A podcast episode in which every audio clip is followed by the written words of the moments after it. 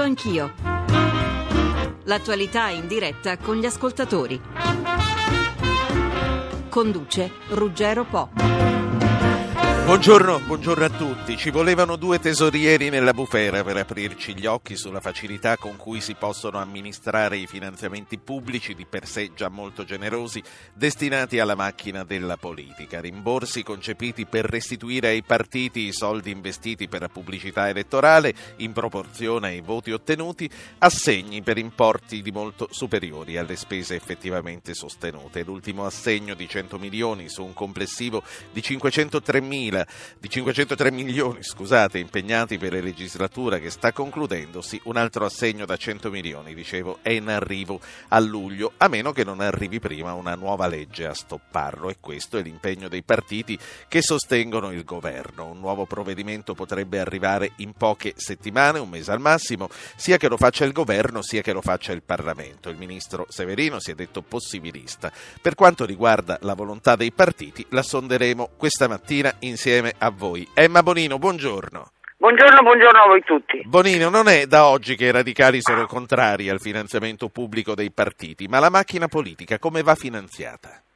Ma guardi, da una parte diciamo subito che questa parte del finanziamento pubblico è solo uno degli aspetti eh, più evidenti oggi di questo cancro che è la partitocrazia nel nostro Paese, che ha occupato qualunque sfera anche economica, basta vedere come si nominano i consiglieri d'amministrazione delle AS. Dico questo perché è arrivato il momento di fare davvero eh, piazza pulita non solo del finanziamento pubblico che va azzerato perché così hanno voluto i cittadini col referendum del 93 anche se dopo nel 2000 sono andati al mare ahimè invece di andare a votare il referendum ma perché è arrivato il momento di riconquistare democrazia e dire basta alla partitocrazia. Ci ho detto ed è per questo che noi radicali chiamiamo alla marcia del 25 aprile per la nuova liberazione dalla partitocrazia, per l'amnistia, la legalità e la democrazia. Ora, eh, è chiaro che l'attività politica si può finanziare in servizi,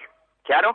Per tutti i cittadini, per raccogliere le firme, per presentarsi alle elezioni, quindi servizi e per quanto riguarda i, i soldi diretti, ogni partito li chiede ai suoi sostenitori. Questo dimostrerà anche che ogni cittadino, se vuole, sostiene il proprio partito, non sostiene eh, i soldi miei vanno alla Lega. Eh, questo non è, sì. o, o, per dire... Lei sa che una delle obiezioni è che i sostenitori possano diventare vie più occulti e quindi possano sfuggire al controllo. Ma occulto nel nostro paese c'è tutto, eh? Lei sa perché viene nominato un signore al consiglio d'amministrazione? Quale curriculum ha?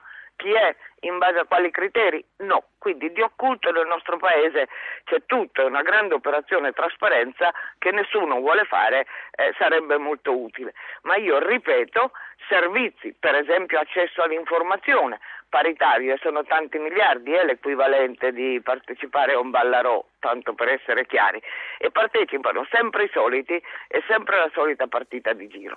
Quindi servizi all'attività politica di tutti i cittadini, anche per raccogliere eh, leggi di iniziativa popolare, per presentarsi alle elezioni, eccetera, eccetera, e eh, invece soldi diretti dai sostenitori. Con lì tutte le regole si possono sulla trasparenza, la dichiarazione, la verifica della Corte dei Conti, ma intanto azzeriamo, azzeriamo questa legge sul rimborso elettorale che è stato un tradimento della Costituzione voluta da, dagli attuali partiti politici. Senta, eh, io le voglio chiedere, poi la saluto perché so che se ne deve sì. andare, tra l'altro ha una trasmissione televisiva, le voglio chiedere se lei crede alla capacità dei partiti e del Parlamento di autoriformarsi, però prima volevo riprendere la battuta che lei ha fatto sul denaro che serve per partecipare a trasmissioni eh. come, come no, Ballarò, no, ma eh, voglio dire, non, non, sono a pagamento le, le partecipazioni. Ma no, dico l'equivalente l'equivalente, cioè, se uno deve fare uno spot televisivo, ovviamente costa una barca di soldi. Ah, capito, se certo. uno appare sempre, ha un sostegno eh, all'attività politica eh, che ha un equivalente, se lo vogliamo certo, tradurre no, no. in termini commerciali. No, di... La ringrazio per averlo chiarito perché non ecco. avrei voluto una confusione e non avrei voluto che gli ascoltatori pensassero che pagate per venire alle nostre trasmissioni. No, no, una... ovviamente non era certo, questo, una... spero di averlo chiarito. Una battuta, eh, lei ci crede alla capacità dei partiti e del Parlamento di autoriformarsi? Ma io dico innanzitutto eh, azzeriamo, in una notte hanno fatto il rimborso elettorale, in una notte lo possono, lo possiamo, lo possono sicuramente annullare. Dopodiché discutiamo se vogliamo su com, com'è un'attività politica in un regime, in un par- regime democratico e non in un paese partitocratico. Se i partiti non sanno fare neanche quello, francamente è l'ennesima prova provata di essere in qualche modo incapaci, forse inutili e persino nefasti. Forse abbiamo bisogno di altri partiti politici. La saluto. Emma Bonino, Grazie, Radicali Italiani, buongiorno a lei. Con Emma Bonino abbiamo avuto il calcio d'inizio. Gli ascoltatori che parteciperanno già sono numerosi, si sono prenotati, numerosi anche gli altri ospiti tra politici, politologi e costituzionalisti. A questo proposito saluto il professor Enzo Cheli, costituzionalista, vicepresidente emerito della Corte Costituzionale. Professore, buongiorno. Buongiorno, buongiorno a lei. Io tra l'altro ho tra le mani un libro che lei ha appena pubblicato, Nata per unire la Costituzione italiana tra storia e politica. Eh, professore, i padri costituenti ebbero a esprimersi sulla questione delle risorse per i partiti, la cui esistenza, va ricordato, venne sancita nell'articolo 49. Sì, sì, eh, il problema fu toccato, ma non fu poi affrontato specificamente in Costituzione. I costituenti si fermarono alla formulazione dell'articolo 49, che è una norma molto chiara e importante perché mette in rilievo quello che è il ruolo di, di, anello di raccordo che i partiti svolgono nella democrazia. I partiti sono gli strumenti della democrazia perché questi strumenti possano funzionare devono seguire un metodo democratico.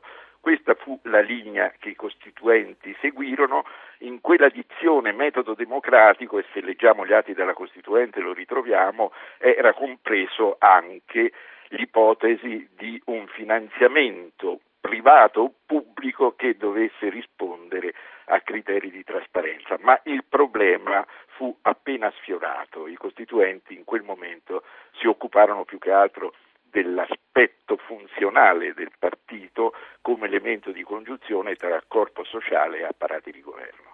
Senta, il finanziamento venne istituito per la prima volta negli anni 70 e poi venne cancellato una ventina d'anni dopo in piena stagione Mani Pulite, salvo essere ripristinato sotto altra forma. Lei ritiene che ci sia un modo accettabile per garantire le risorse minime che consentano alla macchina della politica di funzionare?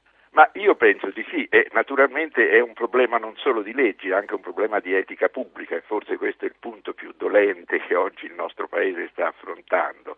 Però ci sono leggi che possono garantire in maniera adeguata i due elementi che devono stare alla base di un finanziamento pubblico dei partiti, la trasparenza e i controlli.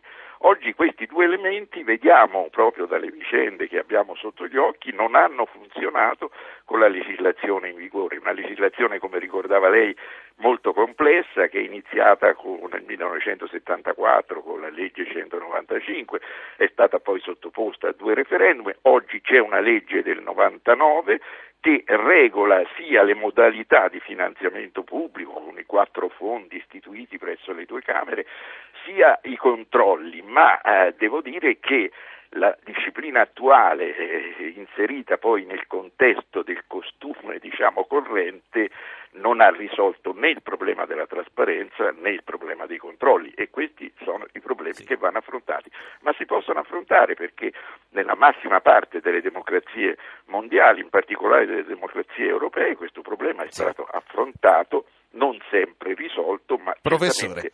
Non, non, ce lo dica subito, lei eh, ascolti con me gli interventi dei politici e degli ascoltatori e le chiedo poi di ritornare e mh, mm, cercare di riflettere insieme sulle cose che saranno state dette. Onorevole Rao, Roberto Rao, UDC, buongiorno.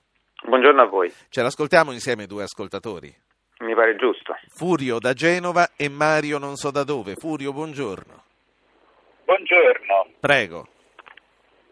Eh, io volevo dire che sono d'accordo assolutamente con, uh, con l'onorevole Bonino. Eh, secondo me è un modo che potrebbe essere abbastanza trasparente, potrebbe essere il fatto che chi si vuole iscrivere a un partito potrebbe a un certo punto anche ehm, defalcare dalle proprie tasse la quota di partecipazione al partito. Questo renderebbe la cosa già un pochino più trasparente. capisco Italia sia una cosa assurda Sì. anche solo pensare. Che se poi io detraggo dalle tasse va sempre a carico della collettività. sì. Prego, non ho capito. Dico, se detraggo le spese dalle tasse va sempre a carico della collettività, torna ad essere un finanziamento pubblico, perché o no? Mm, Non lo so, eh, se questo l'ho visto in questo modo mi sembra un attimo estremo. Eh, penso che tutte le cose potrebbero essere, o tutte, buona parte delle cose potrebbero Sì. essere defalcate eh, dalle tasse e, e a un certo momento io, eh, che ne so, eh, mi iscrivo al Partito Radicale e... Sì, no, no, certo, certo, va- va- vada avanti, era una considerazione che avevo fatto, nel senso che se pago meno tasse gli altri dovranno pagare più tasse per garantire lo stesso gettito allo Stato. Va- vada avanti, Furio. Io non riesco, quello che, che a me poi riesce difficile comprendere è il problema della trasparenza, cioè noi in Italia come facciamo a fare una trasparenza? Chi è che controlla? Ok, grazie. Giriamo le- questi punti interrogativi ai prossimi ospiti. Mario, da dove chiama? Buongiorno. Ah, io parlo da Trento, Benissimo, buongiorno. eh, senta, allora mm, mi pare che, da- eh, da- che si possano fare queste considerazioni. Intanto le maggiori spese dei partiti dovrebbero essere quelle della campagna elettorale, no? Allora bisogna cercare di, eh, di ridurre queste spese facendo delle agevolazioni, so, per esempio nell'uso dei servizi pubblici anche, no? delle agevolazioni. E poi diciamo molto importante sarebbe che eh, ci fosse il contributo privato e po- con la possibilità di detrarla dalle tasse. D'accordo che è sempre un- una specie di finanziamento pubblico, però diciamo eh, però c'è anche il contributo diciamo, personale e trasparente. E poi ci vuole trasparenza e controllo. Ah, c'è bisogna che qualcuno certifichi questi bilanci che dovrebbero essere poi pubblicati sui giornali. Grazie, grazie a lei signor Mario. Allora, eh, Roberto Rao, UDC, quali sono le spese dei partiti? Sono solo quelle della campagna elettorale o c'è dell'altro comunque da garantire? Ah, certo, no, intanto complimenti per gli ascoltatori perché sentire persone così costruttive, così pacate su questo argomento, adesso forse nel proseguo della trasmissione non sarà così, ma gli umori No. che ci sono nel paese sono molto molto diversi e molto più accesi. Queste sono proposte costruttive e sicuramente saranno tra quelle che saranno affrontate e verificate nel corso della- delle riunioni dei partiti. Eh, il discorso è, è questo, i partiti hanno perso credibilità, obiettivamente siamo al punto più basso per tante ragioni, soprattutto la prima è per quella è il discorso che non abbiamo fatto, quello che non è stato fatto dai partiti, quello che non è stato fatto dalla politica negli ultimi anni. Questo è il significato della perdita di credibilità. In più, su discorsi come quello dei rimborsi ai partiti, quindi dei finanziamenti ai partiti, poi chiariamo un secondo il discorso tra rimborsi e finanziamenti che, che- che lei mi chiedeva, eh, oppure delle spese eh, per la politica, delle indennità stesse dei parlamentari. Vede, la politica, proprio per questa mancanza di credibilità, ha perso il suo ruolo in questi ultimi anni. C'è stata una ripresa, a nostro giudizio, molto positiva nel tentare di fare un passo indietro, lasciare il, il, il governo a dei tecnici, al governo Monti, cercare di risalire e poi adesso insieme, in un'occasione irripetibile, mettendo insieme tutte le forze politiche più responsabili, cercare di ricostruire credibilità nell'interesse e per il bene del Paese. Ma abbiamo smesso di anticipare, di interpretare, di spiegare il, eh, la volontà di questo Paese, la volontà dei nostri elettori e siamo stati costretti a rincorrere. Rincorriamo sui finanziamenti alla politica come sulle indennità ai parlamentari. Rincorriamo, nel rincorrere perdiamo credibilità. Allora, ehm, la stessa Bonino però poi ha detto che non è che eh, i partiti vanno buttati, servirebbero altri partiti. Io dico servirebbe una nuova stagione di responsabilità per questi partiti. È l'ultima occasione per dimostrarlo, un'occasione irripetibile. Finanziamenti, lei mi chiedeva, o, eh, o rimborsi. In realtà è stata una, un modo per aggirare il referendum, non nascondiamoci dietro un dito, e noi praticamente dal referendum ha abolito i finanziamenti ai partiti siamo passati a un rimborso elettorale.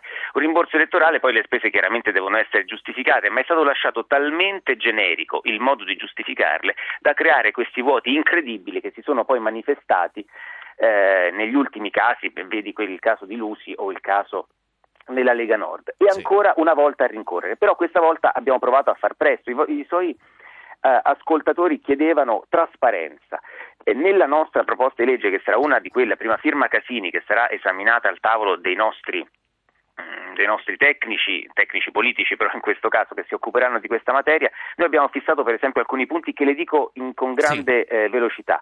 Il bilancio deve essere certificato non da iscritti, non da eh, società di controllo pagate, comunque società di revisione pagate comunque dal partito, ma dalla Corte dei Conti devono essere pubblicati in rete, se non supera questo vaglio si restituisce il finanziamento, se si restituisce il finanziamento. Alcuni partiti evidentemente muoiono, quindi deve essere fatto con grande, con grande serietà e le sanzioni che sono l'unica questione che, che è in grado di, di, fermare lo spreco e il malaffare devono essere fortissime. Massima trasparenza, tutti i contributi dei privati sotto i 5.000 ma anche chi, c'è chi dice i 2.000 euro devono essere resi pubblici perché altrimenti ci sono dei finanziamenti occulti che chiaramente non siamo in grado di eh, scoprire. I partiti che non si ripresentano alle elezioni o scompaiono non avranno più i finanziamenti.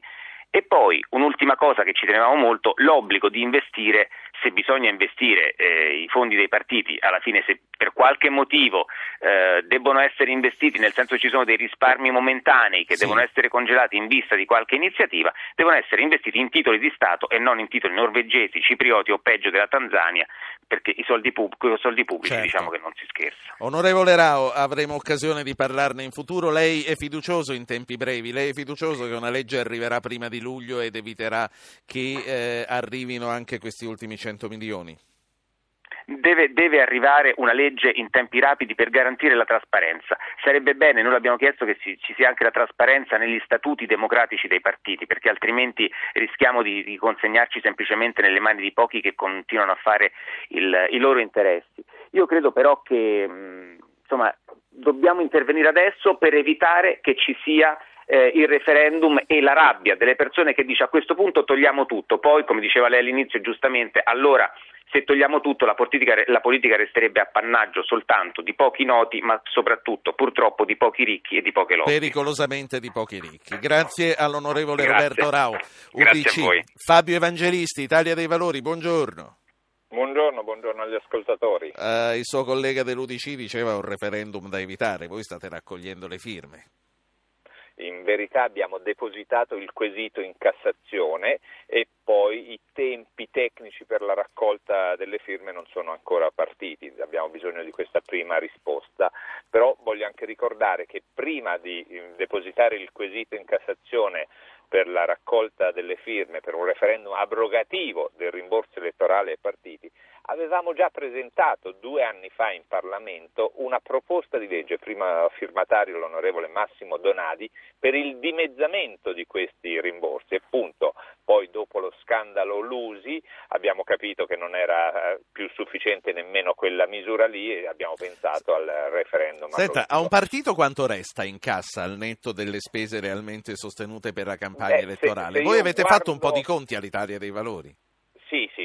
Eh, abbiamo visto insomma, qua, eh, mediamente i partiti che eh, denunciano un 30% rispetto a quello che è il rimborso effettivamente arrivato nelle casse di ciascun partito. Però io volevo aggiungere una considerazione, se lei me la certo. permette, eh, tutta di carattere politico. È questa, eh, fra i vari reati contestati in questi giorni, non mi sembra che venga mai contestato il, il falso in bilancio, semplicemente perché da qualche anno il falso in bilancio non è più un reato e questo riguarda non soltanto i partiti sì. ma anche le società. E allora, siccome sento ora molti che piangono, ma mi sembrano lacrime di coccodrillo, appunto bisogna andare a chiedere conto a chi ha voluto cassare la norma sul falso in bilancio e poi certo. propongo, ed è una sfida, certificazione non dell'ultimo anno dei bilanci dei partiti, ma almeno degli ultimi cinque anni. Dal 2006 al 2011 va bene, noi ci stiamo e facciamo certificare sì. i Senta, bilanci oh... da una società eh, di certificazione magari estera. Onorevole Evangelisti, voi come ci ha detto state marciando verso un referendum, ma lei crede che un nuovo referendum potrà essere risolutivo, visto come è andato quello del 93? Non è forse più utile eh, rimboccarsi le maniche eh, come appunto è stato proposto e si spera che si faccia in tempi brevissimi e mettere a posto questa legge che c'è? Sì, ma eh, stiamo parlando di una classe politica nel complesso, tra l'altro siamo tutti a questo punto vittime di, di, un discredito, vittime tra virgolette, di un discredito che noi stessi abbiamo alimentato. Come fa questa classe politica con i tecnici al governo che non sanno far altro che aumentare l'ICI sulla prima casa, la benzina e l'IVA e dovrebbero fare la riforma costituzionale, dimezzare il numero dei parlamentari, diversificare i compiti di Camera e Senato, insieme fare la nuova legge elettorale, insieme fare la riforma dei partiti, insieme fare la riforma dei rimborsi elettorali. Ho la sensazione Uno, che sia l'ennesima Un'ultima cosa, lei ha detto che il, le spese elettorali vere e proprie sono circa un 30% di Beh, quello che viene dato. Dati, sì. L'Italia dei Valori come, come usa il restante 70%? Guardi, è tutto lì a disposizione del movimento, perché si tratta di questo. Lei prima faceva una domanda, se non ho capito male, al mio collega Rao, come eh, vengono spesi questi soldi. È chiaro che un partito è una macchina organizzativa e non vive soltanto del momento anche esaltante ed entusiasmante della campagna elettorale, vive tutto l'anno e ci sono dipendenti, ci sono affitti, ci sono sedi, ci sono macchinari da, da tenere continuamente aggiornati, insomma eh, effettivamente i partiti costano, eh, però bisogna appunto, sì. citando un vecchio slogan, bisogna salvaguardare la democrazia che non ha prezzo, anche se ovviamente costa. La saluto, Fabio Evangelisti, Italia dei buon Valori. Lavoro. E buon lavoro a lei. Allora ritorniamo al nostro costituzionalista, passando però dalle voci del nostro pubblico. Antonio Dalatina, buongiorno. Buongiorno. Senta, io ho letto che i, partiti sostengono che non è competenza del governo l'argomento in questione, bensì del Parlamento, cioè di loro stessi. Ora, se il governo ha deciso tipo, che, che, il fisco, non i magistrati, possono entrare nel conto corrente di chiunque, perché, perché gli, gli, piace così, non vedo perché aprano pure i loro, devono sì. essere eh, non vedo Grazie. perché i partiti devono decidere da soli. Se... Grazie Antonio. Eh, Alfonso da, da, Roma, buongiorno. Sì, buongiorno. Prego. Eh, io, anche se il mio discorso può sembrare un po' semplicistico, però mi dico, se di rimborso elettorale si tratta, perché non si affronta il problema semplicemente eh, chiedendo ai partiti di dimostrare le spese che hanno fatto per la campagna elettorale e rimborsarli. Lei vuole le pezze d'appoggio? Magari sì, magari con una piccola, con una piccola maggiorazione, tanto per, eh, per, le cose per gli incerti, insomma. Non vedo perché in Italia bisogna poi, e questo è un discorso ancora più, più largo, si debba eh, finanziare tutto, dallo spettacolo, cioè ci voglia il, il contributo dello Stato per tutto quanto quello che si fa, dallo spettacolo all'editoria ma in, non credo che in tutti i paesi succeda questo. Ehm, vediamo, so. vediamo, cosa fanno negli altri paesi. Avevo interrotto il professor Cheli proprio quando ce lo stava per dire. Professor Cheli, Enzo Cheli, costituzionalista, vicepresidente emerito della Corte Costituzionale, ha sentito quello che hanno detto i primi politici sì. che hanno parlato e quello che sì, hanno detto sì, anche agli ascoltatori. Prima degli altri paesi, mi dica se secondo lei è più giusto che lo faccia il governo o il Parlamento. Il governo ha, ha i titoli per intervenire su una questione di questo tipo? Beh, in una situazione di urgenza e con un consenso tacito delle forze politiche che, le, che, lo appoggiano, sicuramente sì, non ha un limite oggettivo a regolare questa materia. È un problema di opportunità. Io credo che la via naturale sia proprio quella del Parlamento, per una questione di responsabilità delle forze politiche rispetto a questo tema un intervento con decreto legge da parte del governo sarebbe una squalifica definitiva sì. di tutto il sistema politico. Senta, eh, in sintesi cosa fanno Francia, Germania, Regno Unito? Eh beh, guardi, eh, tutti percorrono la strada del doppio finanziamento, che credo sia una strada obbligata. La proposta Bonino è una proposta molto ragionevole, che è stata dibattuta in passato in, in dottrina, ma poi nei, in pratica poco percorribile perché il finanziamento privato non è mai adeguato ai costi effettivi del partito. Allora tutte le democrazie europee eh, percorrono la doppia strada, finanziamento privato e finanziamento pubblico e percorrono la strada del finanziamento pubblico nella forma direi più estesa, a parte le quantità economiche, perché prevedono normalmente sia un finanziamento per le spese elettorali in senso stretto sia un finanziamento per il funzionamento normale dei partiti. Questo accade in Francia, questo accade in Spagna, questo accade anche in Germania, dove poi c'è un forte finanziamento privato attraverso la rete delle fondazioni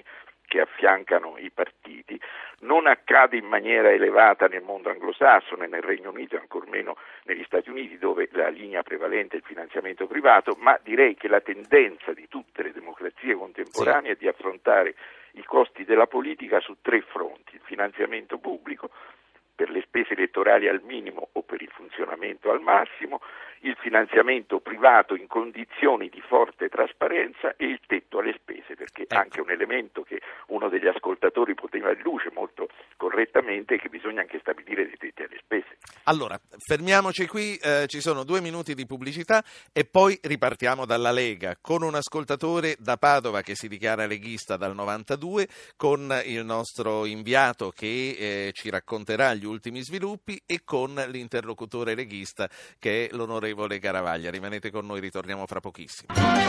Senatore Garavaglia, buongiorno. Sì, buongiorno. Massimo Garavaglia, Lega Nord. Eh, intanto la ringrazio per esserci perché prima della giornata di oggi a Bergamo non è facilissimo trovare suoi colleghi disposti a parlare e ehm, io vorrei a questo punto occuparci della Lega perché come dicevo oggi a, a Bergamo stasera sarà la sera dell'orgoglio leghista ma anche come altri dicono la sera delle scope, la sera della pulizia. Eh, senatore Garavaglia, mi permetta prima di ascoltare insieme un ascoltatore, ma ancora prima gli aggiornamenti di cronache sulle inchieste che riguardano la Lega. Giancarlo Rossi, nostro collega della cronaca, è a Milano. Buongiorno. Buongiorno. Quali sono in sintesi le novità? Beh, le novità sono che ci saranno novità, nel senso che l'inchiesta non è certo conclusa e eh, il primo passo saranno certamente le eh, eh, una specie di summit fra le procure di Milano, Napoli e Reggio Calabria per eh, capire come andare avanti. E tra l'altro a proposito del tema della eh, certificabilità delle spese pubbliche eh, di cui parlavate poco prima con gli ascoltatori e gli ospiti, eh, sicuramente uno degli obiettivi delle procure è quello di far luce su una gestione che, come si legge nell'ordinanza che è stata emanata dai, dai, dai, giudici, è stata gestita nella completa opacità, quindi spese di decine di milioni di euro di cui non si ha traccia di ricevute altro, quindi sicuramente ci saranno altri sviluppi e non è da escludere che già siano stati iscritti nel registro degli indagati dei leader politici ma che il loro nome sia ancora nascosto. Sì. E questo è quanto al momento? Questo per il momento sì, naturalmente del weekend, le giornate del weekend pasquale sono state caratterizzate dalle vicende della famiglia Bossi, ma eh, su questo ancora non c'è nessun provvedimento giudiziario. Io allora ringrazio Giancarlo Rossi, inviato della cronaca del giornale radio a Milano, do voce a Nicola da Padova, buongiorno. Buongiorno dottor Po, a lei e ai suoi ospiti e all'onorevole Garavaglia. Innanzitutto penso che in questi giorni noi della Lega abbiamo vissuto penso le giornate più drammatiche che un politico, che colui che crede in certi ideali abbia, abbia dovuto sopportare. Però io mi, eh, vorrei fare una considerazione. Questa sera ci sarà una, una manifestazione, si parlerà dell'orgoglio leghista. L'orgoglio leghista sta venendo fuori in questi momenti di difficoltà. La prova ne è che non ci sono solo i politici di vertici, non ci sono solo le Rosi Mauro, non ci sono solo i Renzo Bossi, gli Umberto Bossi, ci sono gli amministratori della base. La gente della base ora si sta identificando in questi bravi amministratori che sono stati costruiti grazie anche a questi politici, per cui ci sarà un, proprio l'orgoglio leghista che viene fuori. Sento parlare di pulizia, sento parlare di epurazioni a mio avviso è giusto che certe persone che non condividono gli ideali della Lega escano dal partito, però bisogna, prima di fare uscire queste persone bisognerebbe riscrivere regole nuove, perché ci troviamo chi, chi, è in grado di dire tu sei il giusto, Senta, sei lei chiama da Padova, lei crede che eh, sulla base di quello che ha detto il baricentro della Lega potrebbe spostarsi a est? Allora, guardi, diciamo che nel Veneto la Lega è fortissima da anni. Io sono leghista dal 92 e abbiamo visto una crescita esponenziale incredibile. Sono, si può dire che il, il, il, mio illuminazione l'ho avuta con la Liga Veneta. Su, dopo siamo passati all'interno de, di questa grande famiglia che è la Lega sì. Nord. Nelle, all'interno del Veneto c'è una forza, una forza, che sta emergendo, giovani veramente capaci, sì. dico Flavio Tosi, dico Zaia ma sono degli, dei bravi amministratori, stanno amministrando. Senta, e, poi la saluto, a lei eh, Zaia e Otosi piacerebbero come futuri leader? Sì, sono dei futuri leader, però penso che il popolo leghista abbia già dato le sue investiture che ricade in Roberto Maroni, che ritengo sia il personaggio. Grazie. La ringrazio. Senatore Garavaglia, ha sentito, eh, questo nostro ascoltatore parla delle giornate più drammatiche, anche lei ha vissuto dal punto di vista personale questo dramma? Ma non glielo nego che è stata veramente una settimana di passione in tutti i sensi, però settimana di passione anche di passione politica perché abbiamo passato il weekend, eh, il weekend di Pasqua a fare riunioni in, in sezione tra, tra eh, poi a, a, livello più, eh, più allargato proprio per eh, ribadire un concetto che è chiaro, insomma qua eh, sono successe delle cose molto brutte e che hanno portato addirittura alle dimissioni di, di, Umberto Bossi, cosa impensabile in Italia, non si è mai visto un leader di partito che eh, si fa da parte per eh, garantire la continuazione del, sì. del, movimento. Quindi questo è, è un gesto veramente molto, molto importante e nobile che non va sprecato e proprio eh, per non sprecarlo si stanno come dire, coalizzando tutte le, le, eh, tutte le, le anime del, della Lega che si ritroveranno stasera per ribadire che si riparte. Lei ci sarà a Bergamo prima. questa sera? Ovviamente sì. Senta, ehm, to- facendo un passo indietro, e siccome oggi stiamo parlando anche di come si potranno finanziare in futuro i partiti, perché così come adesso assolutamente non va bene, ecco, come è stato possibile che in un partito come il vostro eh, si fossero, mh, mm, abbiano potuto fare le cose di cui vengono accusati, sempre che vengano processualmente anche accertate? Com'è possibile che eh, queste persone abbiano potuto maneggiare senza un controllo più preciso? Ma guardi, a parte che bisognerà vedere cosa alla fine rimarrà do, di questo polverone tra un po' di tempo. Sì. Però detto questo, diciamo ammesso, ammesso che sia così perché lo si sta dando per scontato, esatto. anche se niente va dato per scontato, ma ammesso che sia così, come è stato possibile? Ma eh, lì c'era qualcuno che non, non ha fatto il suo dovere non è un caso che eh, Belsito non rispondesse a Castelli che gli è, arrivato al punto di dovergli mandare delle raccomandate, eh, quindi lì le responsabilità sono personali di, chi, di, qualcuno che ha fatto cose da non fare, eh, molto semplicemente.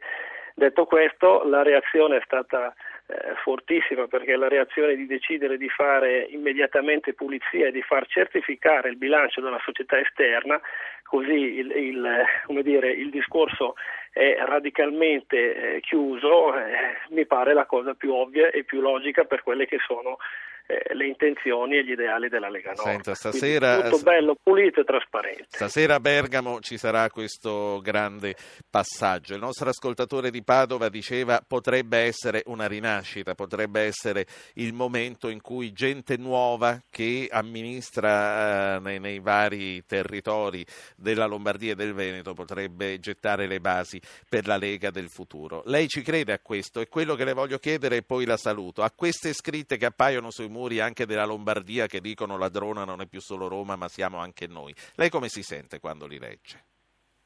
Ma chiaramente sono una coltellata proprio nel pieno del petto, ovviamente, perché dietro, dietro a, ai parlamentari c'è un, veramente c'è un popolo che ci crede da anni, che da anni fa volontariato puro con un ideale che è un, ide- un, ideale appunto di sana amministrazione, Stato leggero, Stato federale.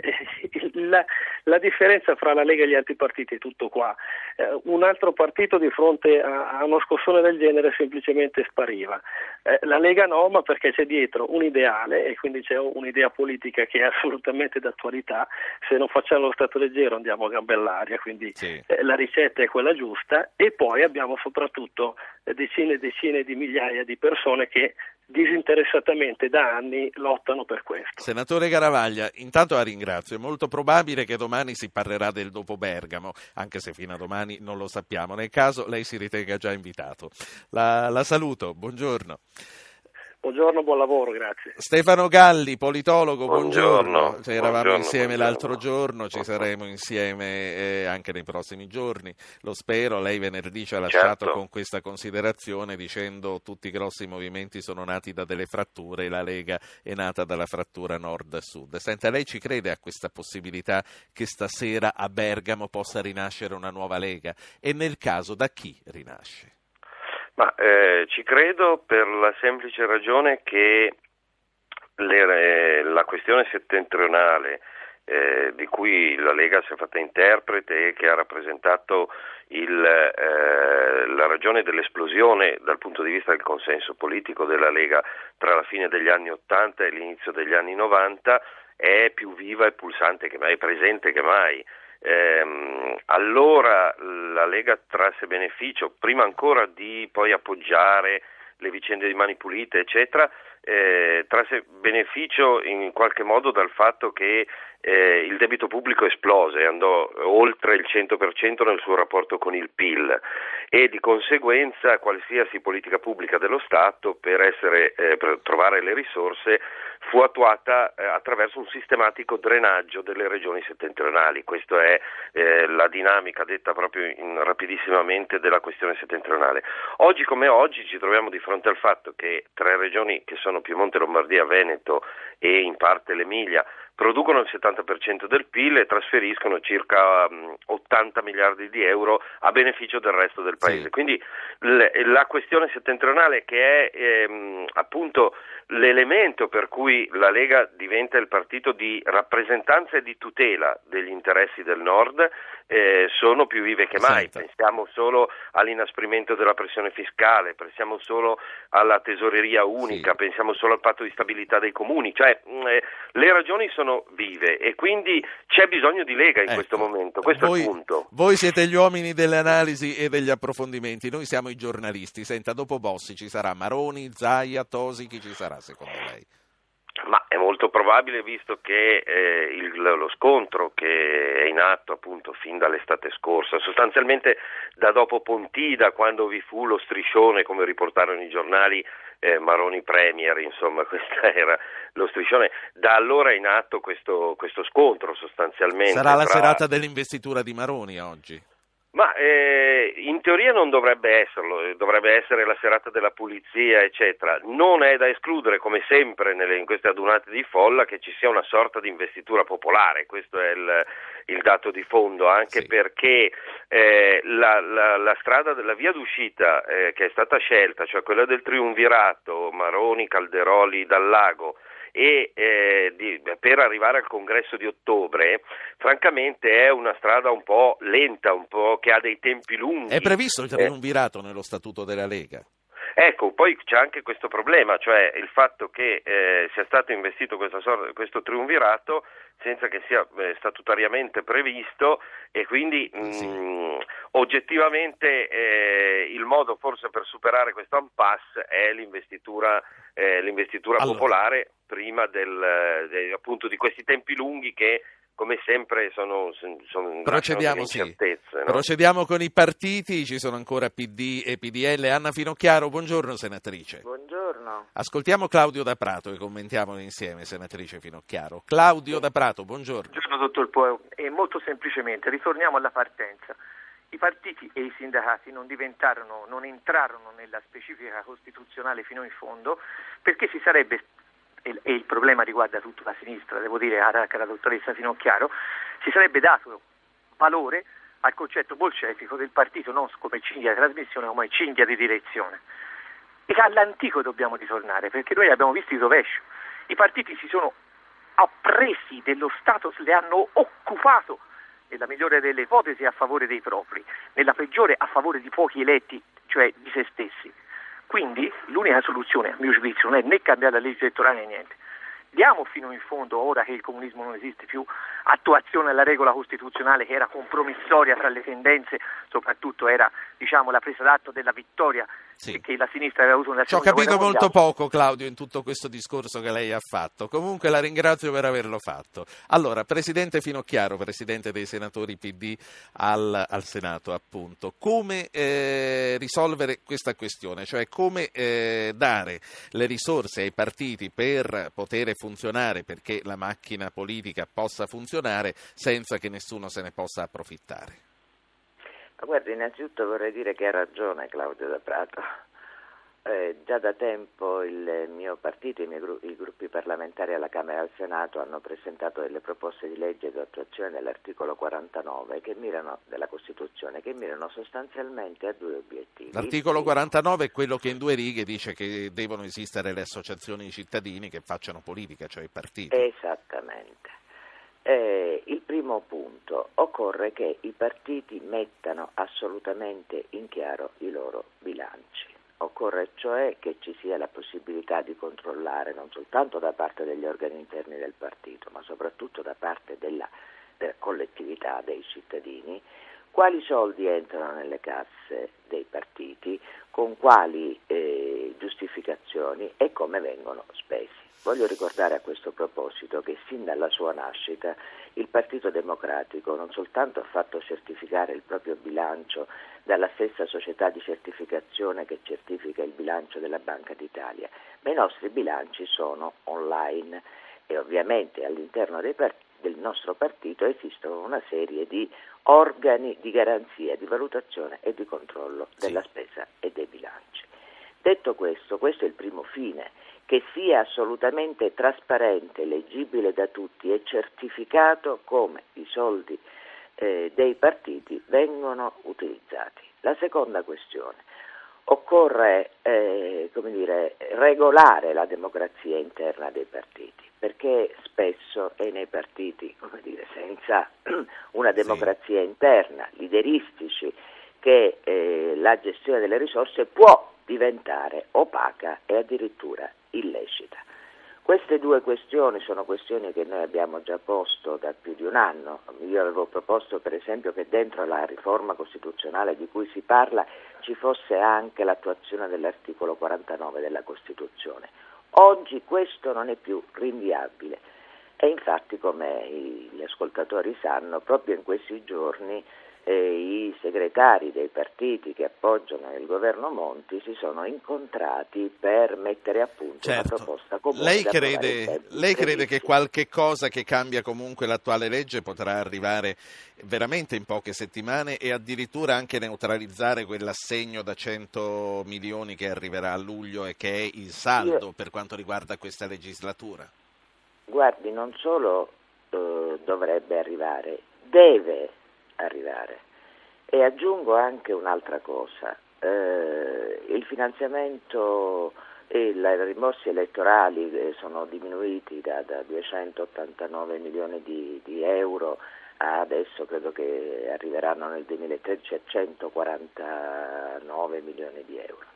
Questo è già un primo punto e finalmente è stata approvata una norma alla fine del 2011 che impedisce che accada che partiti che non esistono più continuino a ricevere i rimborsi elettorali, ma vorrei sì. dire una cosa con forza. Se i partiti non possono contare sui rimborsi elettorali, il rischio è che avremo soltanto i partiti dei paperon dei paperoni, oppure, e certo. questa è la deriva che io temo più di ogni altra, che i partiti saranno tra virgolette, costretti, ovviamente è un modo di dire, no? Eh, saranno costretti a eh, ricorrere ad altre forme di finanziamento. Ci sono quelle lecite, ma ci sono certo, anche quelle illecite. La saluto, la saluto con questo. Senatrice Grazie. Finocchiaro, grazie per essere stata con noi. Concludiamo il giro fra le forze politiche, poi spero di poter tornare al costituzionalista e al politologo. Concludiamo il giro con il vicepresidente dei parlamentari eh, del PDL, Osvaldo Napoli. Buongiorno, onorevole Napoli. Buongiorno a voi, buongiorno.